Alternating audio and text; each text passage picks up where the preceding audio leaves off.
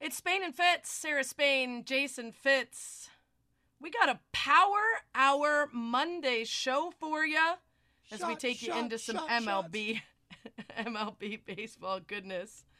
Uh yeah, Fitz, uh you're in LA real quick. So did you yell shot shot shots cuz that was an order for the waitress near you or was that a suggestion for our Power Hour? It was a suggestion for Power Hour. Like what we got to do when we do these Power Hour shows is come up with a word that every time we use it, the responsible adults that are listening of age take within reason a small amount of alcohol to consume. Adult Like, beverage. you like how, how Disney I made that suddenly. Like Yes. that's the difference between this show and Watch What Happens Live. But you know, I, I think we get a little uh, beverage action going on these Power Hours, but not for us because by the end of it, like I already can't read. You put that much in my body. By Fair. the end of it, I'm done. Fair. We should have some shirtless bartenders though. Like watch what happens. I don't know why we're not doing that. That seems like a real a miss. idea. Maybe because it's an audio medium, potentially.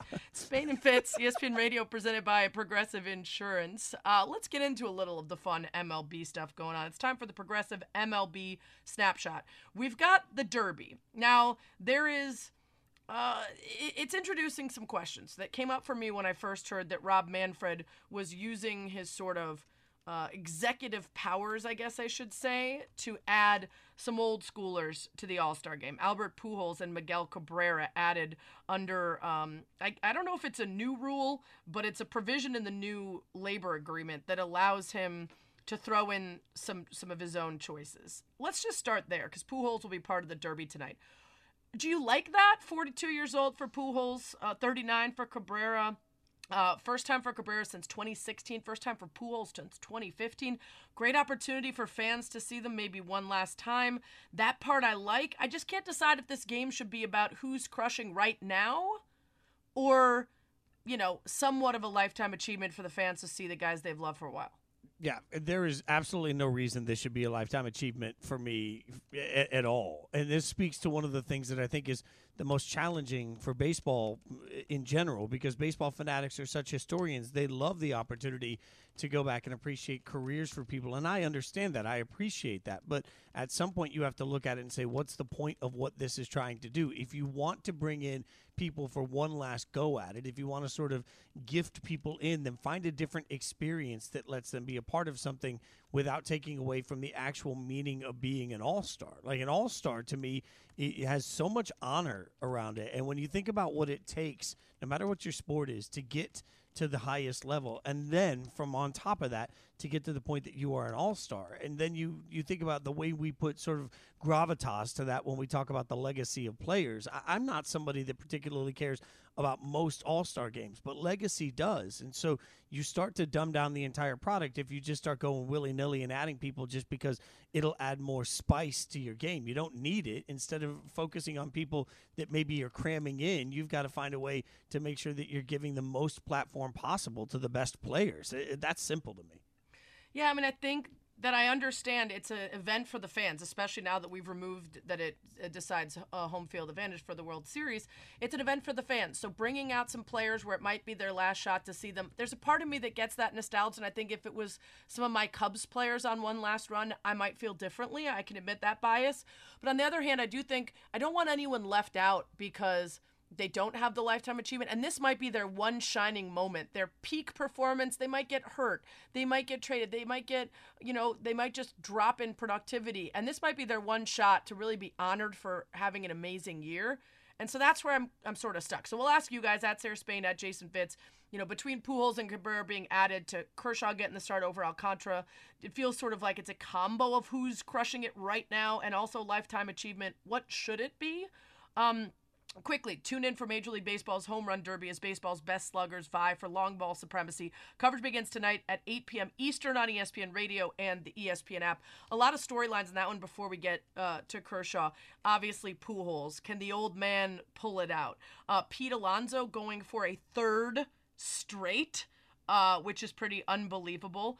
Um, I'll be obviously looking for uh, my boy Kyle Schwarber, who used to be part of the Cubs, uh, Schwabe Ruth, as I call him.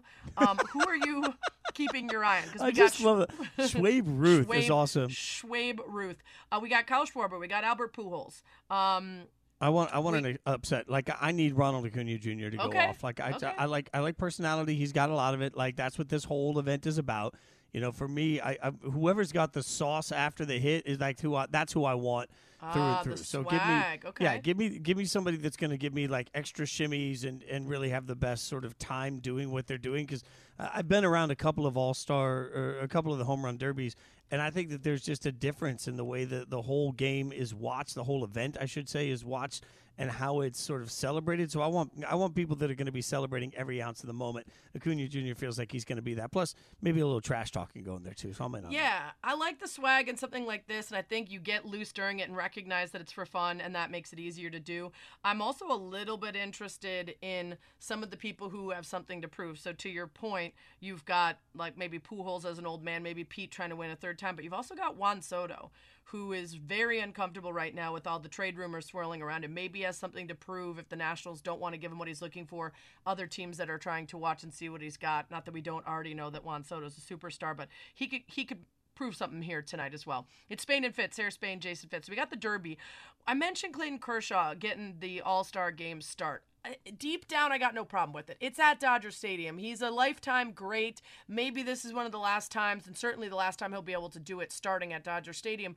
But I also recognize that there's an argument for Alcantara, and there's an argument for Kershaw being a sentimental choice instead of the fair one. Kershaw's thrown 71.2 innings this year. Sandy Alcantara has thrown 138.1, hmm. nearly twice, and has a better ERA.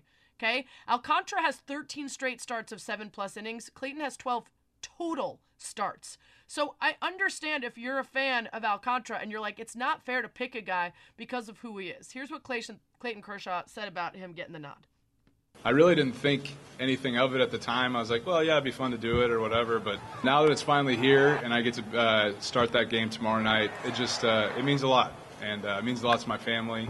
We're excited. Charlie's excited. My kiddos are excited. So we're gonna we're gonna have a good time tomorrow, and hopefully I don't screw it up too bad. Well, yeah, I mean it's not a playoff game against the Cubs, so you should be fine. Uh, what do you think Wow. About it- this decision? Look, and this is again like this is glorious for the storyline, but who's baseball typically for so often? Is it for the people in the stadium or is it for the viewing audience? And that's one of the questions we ask for every single sport. But to me, for everybody that's watching all over the world for this moment, the best of the best get the best spots. And so while I appreciate the sentimentality and the concept of Kershaw coming out and starting and being at home and what that's going to mean for everybody that's there and all the Dodgers fans in LA, I get all of those stories and I still am cold hearted enough to go, meh. Because for all of the Major League Baseball fans everywhere that are watching it, you got to ask your question, like, why? And, and every point you just made is a valid one. This is another one of those moments where I, I think you're playing to the wrong audience. Like, ju- just give me the best of the best in the best spots. Yeah. Uh, the other thing to keep an eye on tonight, by the way, is well, not tonight, but uh, over the course of this entire MLB festivities, the game is Willson Contreras and his brother William Contreras. They're hitting back to back in the game. It'll be the first time brothers are starting in an All Star game together in a billion T years. And hearing Willson talk about what it means to him is pretty awesome. this whole experience feels like Priceless. priceless. Yes, this is priceless. For me, for my brother, my family, this is something that I will never forget. I know this is my tel- my, my third All-Star game, but it's the f- is the most special one Why is it the most special one? because of my brother.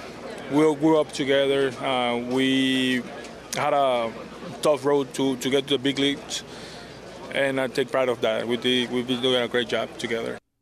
Yeah, I mean, Willson's been through a lot even since he's been in the bigs, uh, fighting for the um, tough times back home in Venezuela, selling Freedom for Venezuela t shirts when he's been with the Cubs. And he's talked about with his brother having just a plastic ball and a stick.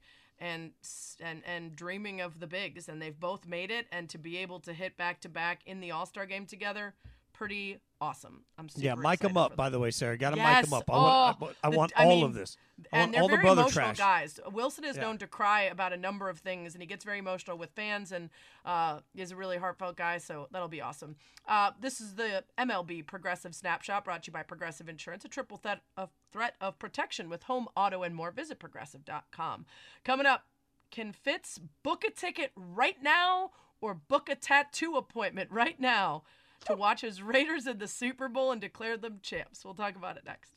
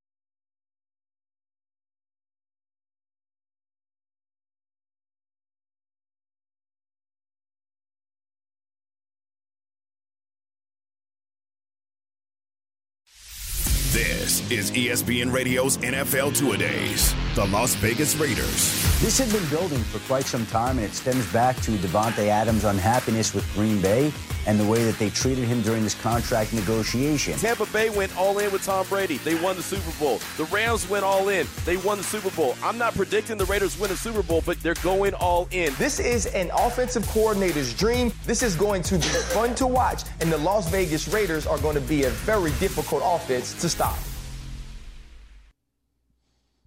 I'm not sure how my voice wasn't in that rejoin somewhere. Whew, a little hurt. I've talked to some people. Spain and Fitz on ESPN Radio, the ESPN app, Sirius XM, Channel 80, ESPN Radio, presented by Progressive Insurance. Protect the stuff you love with renters insurance.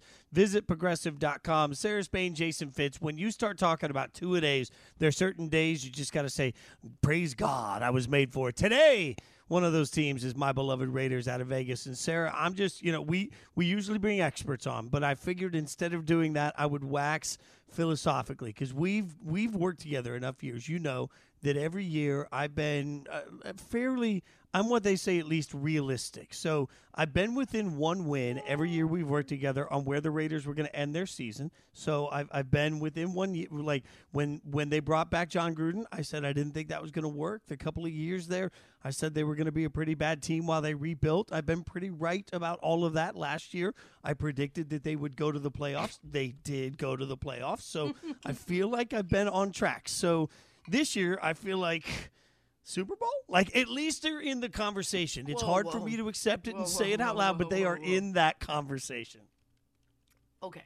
Uh, As Tony Reali likes to say on Around the Horn, we're having the conversation right now. So you don't have to say they're in the conversation if you've introduced them to the conversation. Now, I actually like what the Raiders are bringing to the table. I think we've spent a lot of and as as a as a end result of starting our two a days with the teams with the worst records and moving up. We've ended up talking about a lot of teams who hinged on a lot of quarterbacks needing to get it figured out. Either because they were bad because they didn't have one, or they were bad because they were a bad team with a high draft pick and have a young, exciting new quarterback that you're trying to get a read on. We're getting to the point now in these two a days where we've got the teams that were good last year and have expectations to do pretty well this year. And that's the Raiders. I mean, they're coming back with a lot of talent. They added Davante Adams, which is going to be insane for Carr. They figured out uh, you know, the coaching situation, and we don't know whether that was, you know, Gruden was helping on the field in a disaster off of it or otherwise, but they've got a little bit more consistency there. In theory, there can't possibly be as many off the field issues as last year, knock on wood, uh, because there were so many tragedies and incidents around that team that I agree with you. There's a real opportunity for this team to thrive. My only concern is the concern that everybody else has, which is there are a lot of teams in the AFC that are set to thrive. And so you could have a great team that you feel very confident about and still look around and say, okay, well, the Broncos now have Russell Wilson and the Chargers are taking a step forward with Herbert. The Chiefs are the Chiefs. That's just your own division. That's not the rest of the conference. No, you're not wrong about that. And I think the Chargers are going to win the division, and all of these teams are going to beat each other up. But once you get to the playoffs, I mean, at some point, what we saw last year, I think, was the Bengals went in on saying, hey, our offensive line may not be good, but we're going to have so many other weapons that we're going to trust that we can get it done. I don't know if the Raiders' offensive line is going to be good enough. But I know they don't have to be spectacular this year. When you think about what last year was, Darren Waller and Hunter Renfrow, both very, at this point, very known players for NFL fans. But Hunter Renfrow runs routes that take a long time to develop. So if your offensive line isn't good, Derek Carr's going to get murdered while he tries to actually throw the football. Now, because Davante Adams is going to be there, he can get rid of the ball even faster. And defenses won't be able to figure out how to account for any of it. So I think the Raiders, it would be a massive disappointment to me if the Raiders don't have a top five offense in yards and in scoring this year, because that's what Josh McDaniels is supposed to bring, and they have enough talent for it. So now it just becomes a question of can the defense even hold up? And I think the answer to that is when you have two elite pass rushers yeah, you can hold up. The Chargers are a more talented team, but I think the Raiders are are close to where they are, and just by that, it'll put them in the playoff conversation. And that, in and of itself, they're too explosive not to think that they can they can beat or hang with anybody in the AFC. It's Spain and Fitz, Sarah Spain, Jason Fitz, Spain and Fitz, presented by Progressive Insurance. Protect the stuff you love with renters insurance. Visit progressive.com. So I want to ask you because you're inside of everything. uh, and there's other stuff I want to get to. So, sort of quickly, if you can, why do you think there are so many questions around Derek Carr being quote unquote elite or not? And why do you think your position on him has always been a bit higher than the general one, other I than your bias? Uh, well, uh, the the reason that my position on him has been higher is if you go back and look at the last four or five years, and then chart who his number one wide receiver has been for the majority of the year is people that two years later aren't even in the league, right? Like so, he's throwing to nobody. So the one year that he had great weapons was the year in 2016 that he had Michael Crabtree and Amari Cooper, and they both had incredible years. He put up 28 touchdowns and six picks that year. Had a massive year. So that's part like when we've seen somebody perform at the highest possible level with great weapons, then I believe they can do that. So that's why I'm higher on him than most, and that's part of why I think they have a real shot at this point to be like I would put money on Derek Carr to be in the MVP conversation because if he's not, then this offense has failed. And I don't think that's because Derek Carr's necessarily epic. It's because there's too much around him not to be very good. Okay, so let's switch to something that there's more questions about, and that's the stuff that isn't consistent from last year's excellent team to this year. That includes a new GM and Dave Ziegler. We've kept hearing about random front office disruptions there, and I think there's still some pending potential uh, lawsuits, right? Accusations of of folks uh, not not feeling like they were listened to when they tried to mandatory report uh, harassment and other things. So that's something to keep an eye on. So you've got a new GM, you've got a new head coach in Josh McDaniels. Like I mentioned, Davante Adams. You got D uh, DN Chandler Jones. Um, what do you make of the new additions on the field and also the the front office and staff changes? I think Mark Davis decided he was going to give them full autonomy to do what they want to do and spend whatever money they needed to, and that's what the team has done. So, you know, frankly, Chandler Jones I think is a, a huge addition for this team and what he's going to bring. But uh, Ziegler and McDaniel's are on the same page, and that in and of itself is refreshing after years of seeing it go back and forth. There's still talent, uh, there's still gaps on this team defensively, particularly where they need help, but they've addressed a lot of it in one off season. Yeah, I, and you're excited about McDaniels? I am. I think you know he's admitted his faults, which is particularly difficult, right? When you come in and say, "Hey, I've been a, a great leader of men, and I, I'm lucky enough to know some people around the organization," I have not heard a single negative word about either of them, and I can't say that in previous regimes, short of Rich Bisaccia, who, by the way, is still beloved by everybody around that team. Like, I think that part of what is needed to change, to your point, Sarah, with some of the other issues, are are huge cultural changes, and it feels like McDaniel's and Ziegler are bringing in the attitude that people are buying into to fix that. Okay, so let's recircle back to the beginning. Recircle? Just circle back. Yeah, so- uh, yeah. Super Bowl is what we're going with. Yeah, as long uh, the the the main question this team's going to have is can the secondary hold up? Can the safeties develop? And do they have enough corners to play? Those are big question marks. But when you can get after the quarterback the way they can, I think that can mask that deficiency while they figure out the rest of the answers. Also, wouldn't be surprised, even though they have a ton of defensive tackles, uh, to see maybe Ndamukong Suh being part of the conversation if they don't separate themselves in training camp. So I think the Raiders are just getting started. They still have over $20 million of cap room. More will be added. In fact, I think we should ask an expert, and uh, one of our favorites, to chime in on his thoughts for my bold prediction. We'll do it next. Plus, we'll break down the Patriots, Spain and Fitz on ESPN Radio and the ESPN app.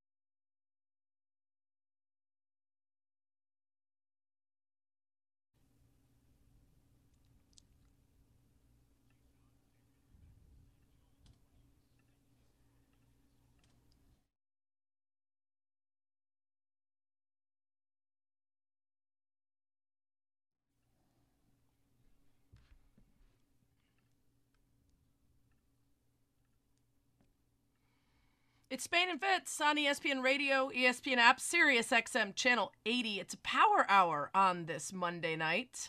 The road to the rematch is on as bantamweight champ Julianna Peña and former champ Amanda Nunes go head to head as coaches on the historic 30th season of The Ultimate Fighter. Stream the series now exclusively on ESPN Plus. Sign up now at ESPNPlus.com. We continue our NFL two a days. It's time for the Patriots.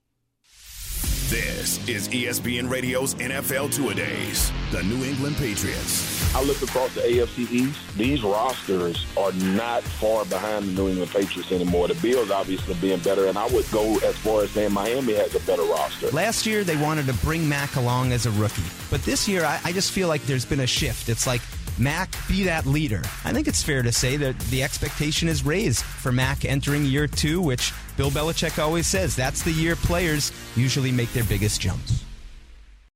All right, if you were around for the last segment, you know that Fitz is out of his GD mind and he thinks his Raiders are going all the way. So we needed to bring in a hall monitor of sorts, a uh, a field official, if you'll pardon the pun. Oh, field oh, oh Yates, well who done. is with us. E ESPN NFL insider. We're going to get to the Patriots because it is two a days, but I, I just need you to throw a little cold water on our boy Fitz. Do you think there's any shot his Raiders are going all the way?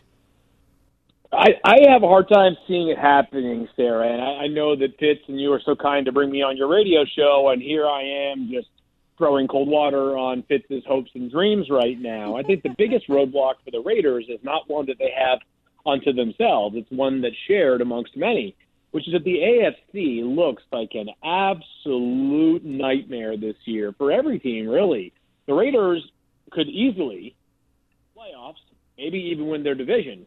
They could also easily finish dead last in their own division, and I'm not sure I would be totally stunned. So, while I do think the Raiders have a lot of important pieces, I think that probably the primary concerns and objectives that I have would be how does the offensive line take shape? There are a couple of moving parts that they're still trying to sort through, and this is not, again, unique to them, but for every defense in the AFC West. How do they handle a division that the four quarterbacks are all guys that could easily make the Pro Bowl this year? Fitz, I know your Field, name you- was invoked, but there's not time for you to respond about your Raiders. We need I know. to move I on know. to the Patriots. I'm just gonna say iron sharpens iron, Field, and then I'm gonna ask you. Uh, the, now we'll switch gear to the Patriots. There we go. At least I got a word in there. Uh, tell me what you what we can realistically take away from Mac Jones. What did you see in year one that you think tells us anything about who to expect in year two with the new offensive coordinator? Yeah, I mean, I think the funny part is that people, for some reason, look for re- look for reasons to underplay Mac Jones's success as a rookie. And we do this, it happens all the time across the board, both positively and negatively. But Mac Jones and the Patriots struggled down the stretch. They finished 10 and 7, they still make the playoffs. So then they got walloped by the Bills in the first round in a game in which it was not really close. Um, but Mac Jones was clearly the best quarterback amongst the rookies last year during an historic year for them in the draft. Now, I know the obvious counterpoint is that in terms of structure and infrastructure and players around him, Mac Jones had the best supporting cast. But I'm not here. I, I don't think any of us sit here and say like Mac Jones was throwing to Jerry Rice and Randy Moss in his prime, right? He threw. I thought, real. I thought he made supreme strides from start to finish last year. Plays with a ton of confidence, and you know the Patriots are an interesting roster right now. They may not have, at least going into the season, a player who is universally regarded at top five at his position, but they seem to be pretty solid in a lot of spots. You know they're going to be well coached. I know the offensive coordinator mystery remains, but I think this team is part of that mix of a team that we should not be surprised if they make the playoffs, but it won't be easy, and it wouldn't be a surprise if it's week 16 or 17 or even 18, and the Patriots are still amongst those teams when you get the weekly what if scenarios that are involved. It's Spain and Fitz. We're talking to Field Yates, ESPN NFL insider, as we continue our two a days.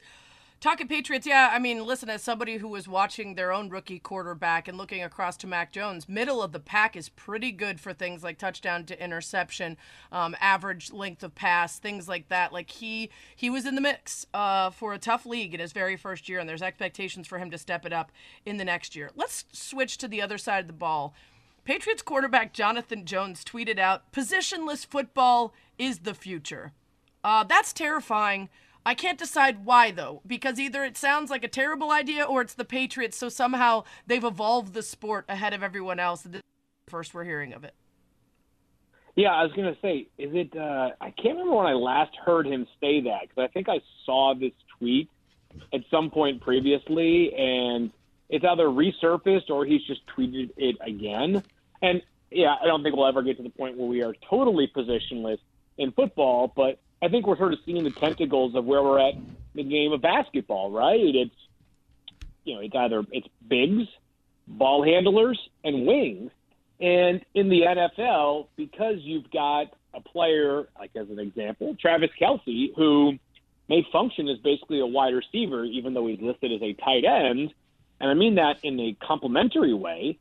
Like, how on defense are you supposed to counterbalance him? The answer is probably not with just a cornerback, probably not with just a safety, but perhaps a player that sort of toes the line in between them. So I think it is possible that on passing plays, we're going to be soon looking at players that are rushers, those that are covermen, and then those that are sort of utility players in between, and then you know running plays for the same idea there. So positionless football probably isn't the way things are going to ever wind up. But if there were a team that were to find that gray area between safeties and cornerbacks, linebackers and safeties, defensive linemen and outside linebackers, it would be the Patriots. That being said, I mean J.C. Jackson was the prize of free agency because of his talent. He goes to the Chargers. How do the Patriots replace somebody that important? Yeah, the Patriots are sort of going back to their roots here with some of their departures, you know, for so many years. And I'll talk about the Tom Brady factor in a second, but for so many years, the Patriots kind of made their hay on knowing when to let a player test the market and finding ways to fill in for that player. And it was one of the great, great attributes of, of the 20 years of success that they had. And I think to reduce it to, well, you just had Tom Brady is a little bit simple. I mean, that, that is oversimplifying things. I mean, there have been countless players over the years that really nobody knew about, and then the Patriots kind of unearthed them. Um, and I think that's kind of where they're going down the road with J.C. Jackson because the team did not make an aggressive play in free agency for anybody. They did add Terrance Mitchell first, and then eventually, of course, old friend Malcolm Butler is back in the draft. They took a kid named Jack Jones out of Arizona State in the third round, a talented guy, but you know, third round probably for uh, fourth round, excuse me, for a reason. Um, so I think that the Patriots cornerback group is one to watch as we get closer to the end of training camp. Uh, I think there will be a couple of players that either are released because of roster crunches or salary considerations later on in the month. And maybe the teams would be one of those. Uh, maybe the Patriots would be one of those teams that would offer the opportunity for playing time because uh, their cornerback depth chart just a little does look a little bit thin right now. Spain and Fitz Field Yates is with us talking Patriots for two a days. Okay, so you said you could see the Patriots being in it down the stretch, a team that's still in the playoff hunt. What position or even player, besides the obvious like Mac Jones, are you watching and saying? If this phase, if this group of players steps up and plays above expectations or at least meets expectations, they've got a good shot. Where, where, where does it hinge? Yeah, I'll give, I'll give you two, Sarah. It's two players that were prime free agent acquisitions last year uh, that did not meet expectations. It's Jonnu Smith at tight end and Nelson Agholor at wide receiver because you know the Patriots paid them and it's funny now uh, with the way that pass catchers are getting paid, these don't even feel like big deals anymore, right? But Nelson Agholor got ten and a half million dollars, which is that's that's like a, a that's like what thirty percent of a Tyreek Hill or Davante Adams now, or forty percent. So uh, it may not be that much money in the big picture, but notable enough that he's you know got to produce more than he did last year. And Jonnu Smith, same deal, twelve and a half million dollars per year, and you know, as Fitz obviously can tell you, I mean, Nelson Agholor was just awesome for the Raiders in 2020, and we didn't see enough of that uh, for the Patriots last year. And Jonnu Smith is a guy that his talent has never been the question. It's just been utilization. And last year, uh, it felt like early in the year there were some struggles that just kind of manifested themselves into more struggles. So if those two guys give the Patriots some real positive contributions, then I think this team will be a much better offense. That much is for sure. And I think definitely in the mix in the AFC East. Uh, you know, Buffalo to me looks like the clear favorite in that division. I think they are a Super Bowl ready team. But I think New England can, you know, I think last year we saw that if they weren't quite ready to explode on offense and still found a way to win 10 games, I think there's a chance they can get back double digits again this season. Awesome stuff, Field. Uh, thanks for coming in and being the voice of reason for Fitz. We're gonna still let him dream. I'm going to big fight you, get Field, but you know that's okay. but It's fine. It's fine. It's fine. It's I fine. would Even like though to see You I that think fight. Fitz- I think Fitz should be one of those people that gets a, a Super Bowl tattoo way in Oh advance no! of the oh, Super Bowl no. actually happening. Well, here's the reason why, Sarah. He's got so many other tattoos that if Fitz Fair. gets a Raiders Super Bowl, whatever Super Bowl it is this year, champions tattoo, no one's going to notice. It's just going to be one of the other many great tattoos that Fitz has. And if they win, he'll probably be, I don't know, the most popular person on the internet, which he's close to already. So he'll be twice as popular as he already is. I'm not doing it before, but it's not a bad idea after this year when the Raiders win the Super Bowl. Maybe I'll just get it Yeah, out. but what about that? I mean, just what cool is that? That's. Yeah, believe gonna in your team, man. Believe in your team and uh. really own it. Not to mention, you know, you've got all those tattoos of things you performed at. You could just pretend it's for playing the national anthem or something like that, and you could change the language underneath if they don't finish. I think you'd be a, a, a real uh, candy if you didn't. Wow, and that, you're not the first or the last person That's to call fair. me a real fair. candy. That's all. I have to say. Hey, I couldn't think of a word I'm allowed to say on the air. Field, thanks so much for the time. Thank you, brother. it. All right, guys, take care. It's a problem sometimes. I'm on the air. My brain says all the words I'm not allowed to say. I went with candy. I apologize. Raiders NFL go to the player. Super who- Bowl. I'm getting a tramp stamp that says uh, Super Oh Bowl on it. That's all I'm saying. Please, please do. uh, coming up on Spain and Fitz, we'll close out the Power Hour. We're talking about an NFL player who bravely goes where no other player has gone before. At least not most of them. It's next.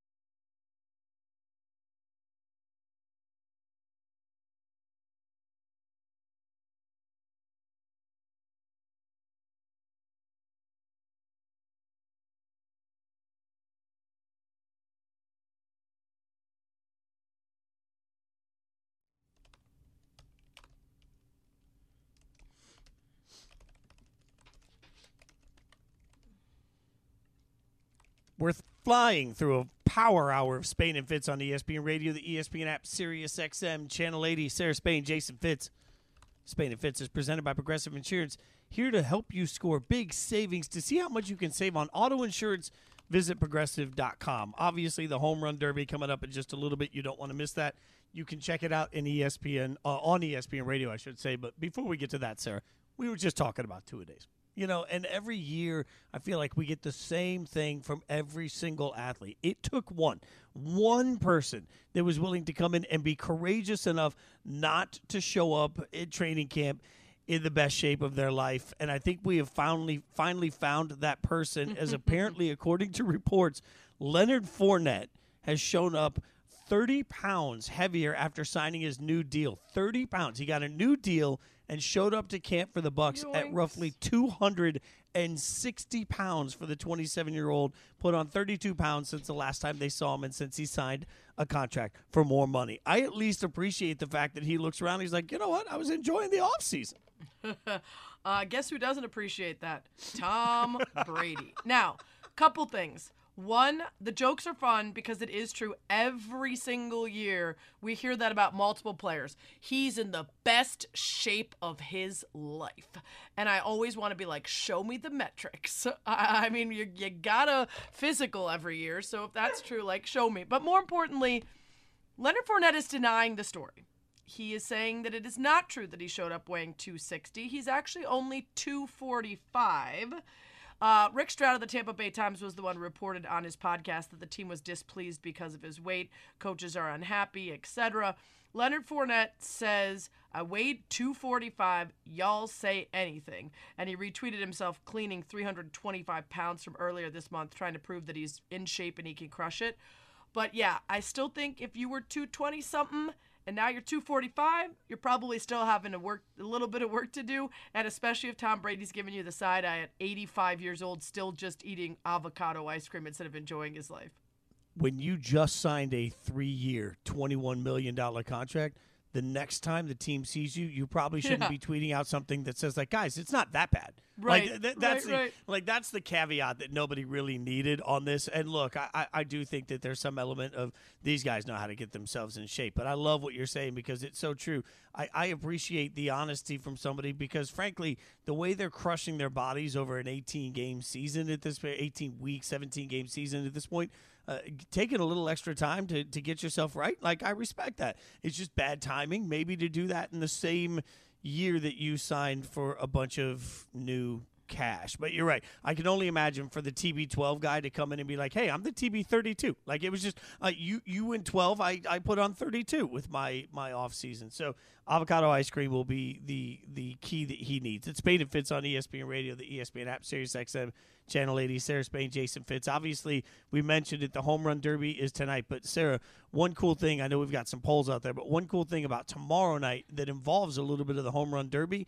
If the All Star game is tied after nine innings, then each manager will pick three reps to go up for them, and they will have a mini home run derby to decide the outcome of the game. It's like the NHL shootout. I'm all I'm all in for this. I swear to God, this was a Stugatz idea years ago, but not for the All Star game. He just wanted extra innings baseball games to be decided by a home run derby. I know he's not alone in that, but anytime Stugatz's ideas actually make the cut, I believe another one was to have a ball pit. That might have been a Billy Gil idea. A ball pit in it, it past the home run so that if you dove for a home run ball you landed in a ball pit instead of against fencing. Um, yeah they, they wanted to spice up the game. Everyone's always trying to fix baseball. Uh, this was one of the ways i kind of like this. Um, this is fun because again there's this game does not decide home field advantage anymore in the world series. So this is all about entertaining the fans. And uh, i guess they had to pick them in ad- in advance maybe? Yeah, that's my bad. Um, I guess they've already picked them. Yeah. Yeah. So Pete Alonso already got the call from Brave skipper Brian Snitker. Um, you know, had had to had to ask him if he would be willing to make it. Uh, Giancarlo Stanton. Uh, so Snitker picked uh, Ronald Acuna Jr., Kyle Schwarber, and then Dusty Baker Baker picked uh, Julio Rodriguez, Ty France, and Kyle Tucker. Um, so uh, I kind of love this, and I'm kind of hoping for a tie now. Yeah, I've never rooted for a tie in an All Star game of any sport until right now in this moment where I've suddenly decided that that is the only way that we can have this thing end because I, I need to see this. And frankly, I know baseball people will blow me up for saying this out loud, but uh, I would, I'd love to see this any day, every day, all day for the regular season. So you know, d- don't give it to me in the playoffs, but yeah, Wait. give me all of this. I've got a pop quiz for you, okay? Uh, The Mhm. All Star game began in 1933. How many times has it gone to extra innings? Uh, I don't know how many. Well, I'm asking you. Take a guess. Seven. That's a very low number. 13. Both good Oh, Vegas wow. numbers, I guess. Yeah. 13 times. Last two times, 10 innings in 2017 and 2018. Teams have run short on pitchers a couple times uh, because you're trying to get as many pitchers in the game as possible by the ninth inning, right? Um, and so the 2002 game actually ended in a tie in 11 innings because there were no pitchers left. So I think they decided that was a very unsatisfying way to go out. So let's at least make sure we get all the pitchers in and then have a good out strategy, exit strategy. Yeah, I mean it, it's it's uh, 13 is just such a, a random and low number when you think about the number of years that it's happened. So Yeah. I just need it this year. We've asked, by the way, everybody on Twitter to chime in uh, as we're trying to figure out w- the best way to handle it.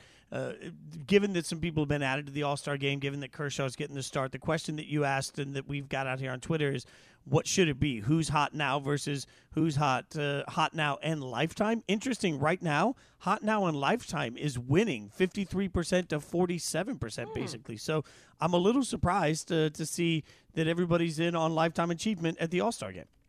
Yeah, I, I guess it's people who are a- agreeing that this is an opportunity to maybe get a chance to see some of those greats, and because it doesn't mean anything, they're okay with that. Fans love the legends.